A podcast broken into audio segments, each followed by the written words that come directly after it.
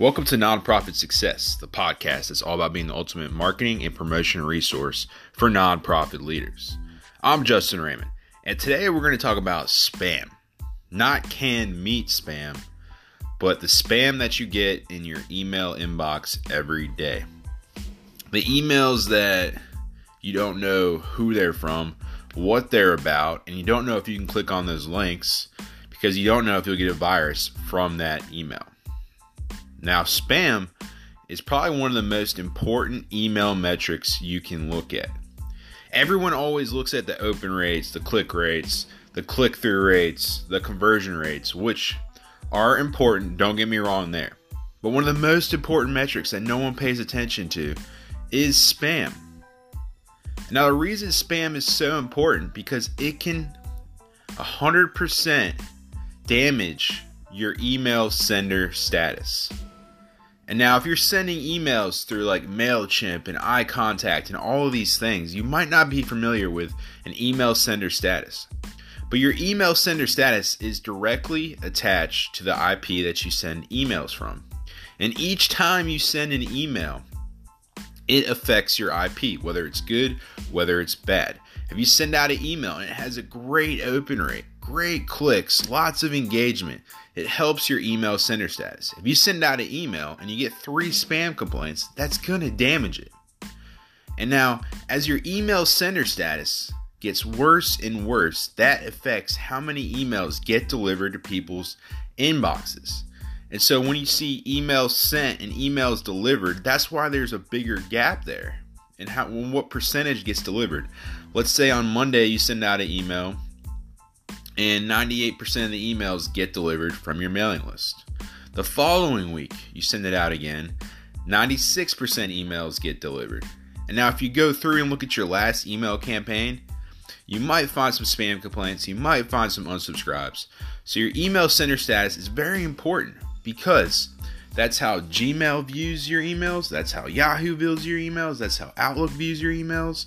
And each time someone hits spam, when you send them an email, Gmail seeing that, Outlook seeing that, Yahoo seeing it, AOL seeing this, whatever email sender platform there is out there for receiving emails, whatever email service provider, sorry, not platform.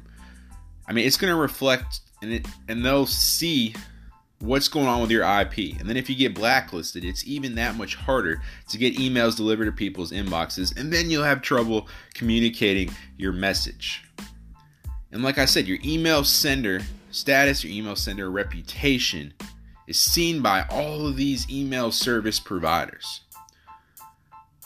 And it directly affects the deliverability of your emails. And so the question is if you're getting spams, if people are hitting spam when they receive your emails, how can you get less spams or how can you get no spams? Now that's that's a tough question, but there is a way around that. And now you're never going to be able to please everybody. You can't please everyone. You can't make everyone happy. So there might be someone that always hits spam. I mean, Gmail just makes it real easy. At the top of Gmail, you can just hit one button and it's spam and unsubscribe with one button. But to make that even easier, and I think as a nonprofit, when you're sending emails, people are less likely to get mad at you because you're making a difference in the world. You're doing good. So I think you're less likely to get spams just because of that, because people will feel bad, right? Or or um, be attached to your cause.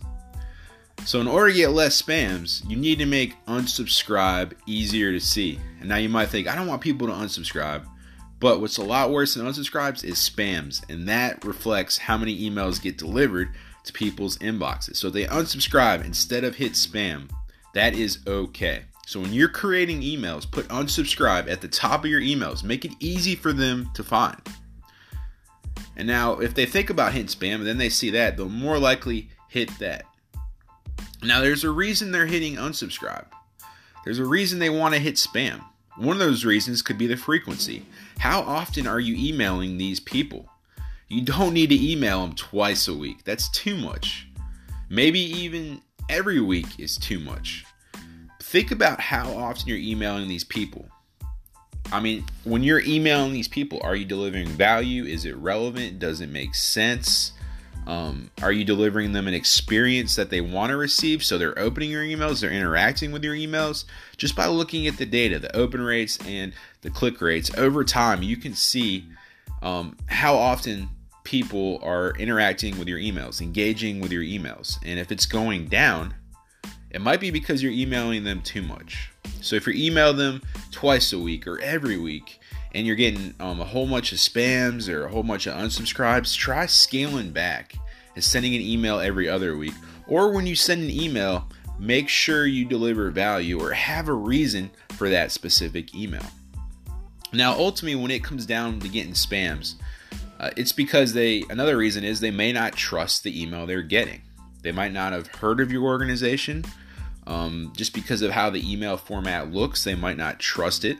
So, one of the best things to do to gain credibility when you send an email is make it visual based. Put your logo, put images, put a button with a call to action on it. And people are more likely to click on those emails versus um, text based emails where people are really worried if the email contains ransomware some kind of virus. They're less likely to click on the link and trust that. But if you send visual, it creates this sense of trust, this this sense of credibility, uh, this sense of okay, this organization is legit. You know, just having that logo on there, just having those visuals, and I mean, I, just from being uh, in the B two B world and seeing all the emails I get that could be potential viruses or ransomware, all of those emails are mainly text based. So if you send them visual, people are more likely to trust it and engage, and and you should see better um, data just coming from that. So those were a couple of ways you can avoid getting spam complaints and kind of what you can do uh, to prevent that from happening. So I hope this has been helpful. If it has been helpful, just uh, connect with me on LinkedIn, Justin Raymond at uh, at Wingswept on LinkedIn. I mean, feel free to connect with me, message me if you have questions about spam or email. I'd be happy to help you out. So I hope you have a great day.